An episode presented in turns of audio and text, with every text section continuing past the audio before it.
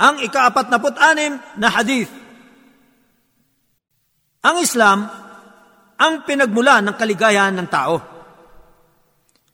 عن عبد الله بن عباس رضي الله عنهما قال كان رسول الله صلى الله عليه وسلم يقول بين السجدتين في صلاة الليل رب اغفر لي وارحمني واجبرني وارزقني وارفعني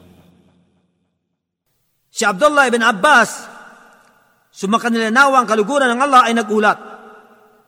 Kanyang sinabi, Lagi nang sinasabi ng sugo ng Allah sallallahu alaihi wasallam sa pagitan ng dalawang pagpapatirapa o sujud sa panggabing sala ang Rabbig firli, warhamni, wajburni, warzukni, warfa'ni.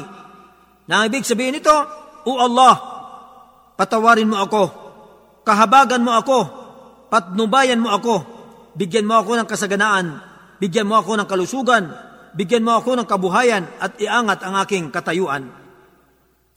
Isinalaysay ni Ibn Majah hadith bilang walong daan at siyam na putwalo at ni Abu Daud hadith bilang walong daan at limampo at ni Tirmidhi hadith bilang dalawang daan at walumput apat. Ang tagaulat ng hadith na ito ay uh, nabanggit na sa hadith na ika 41. Ang mga kapakinabangan sa hadis na ito.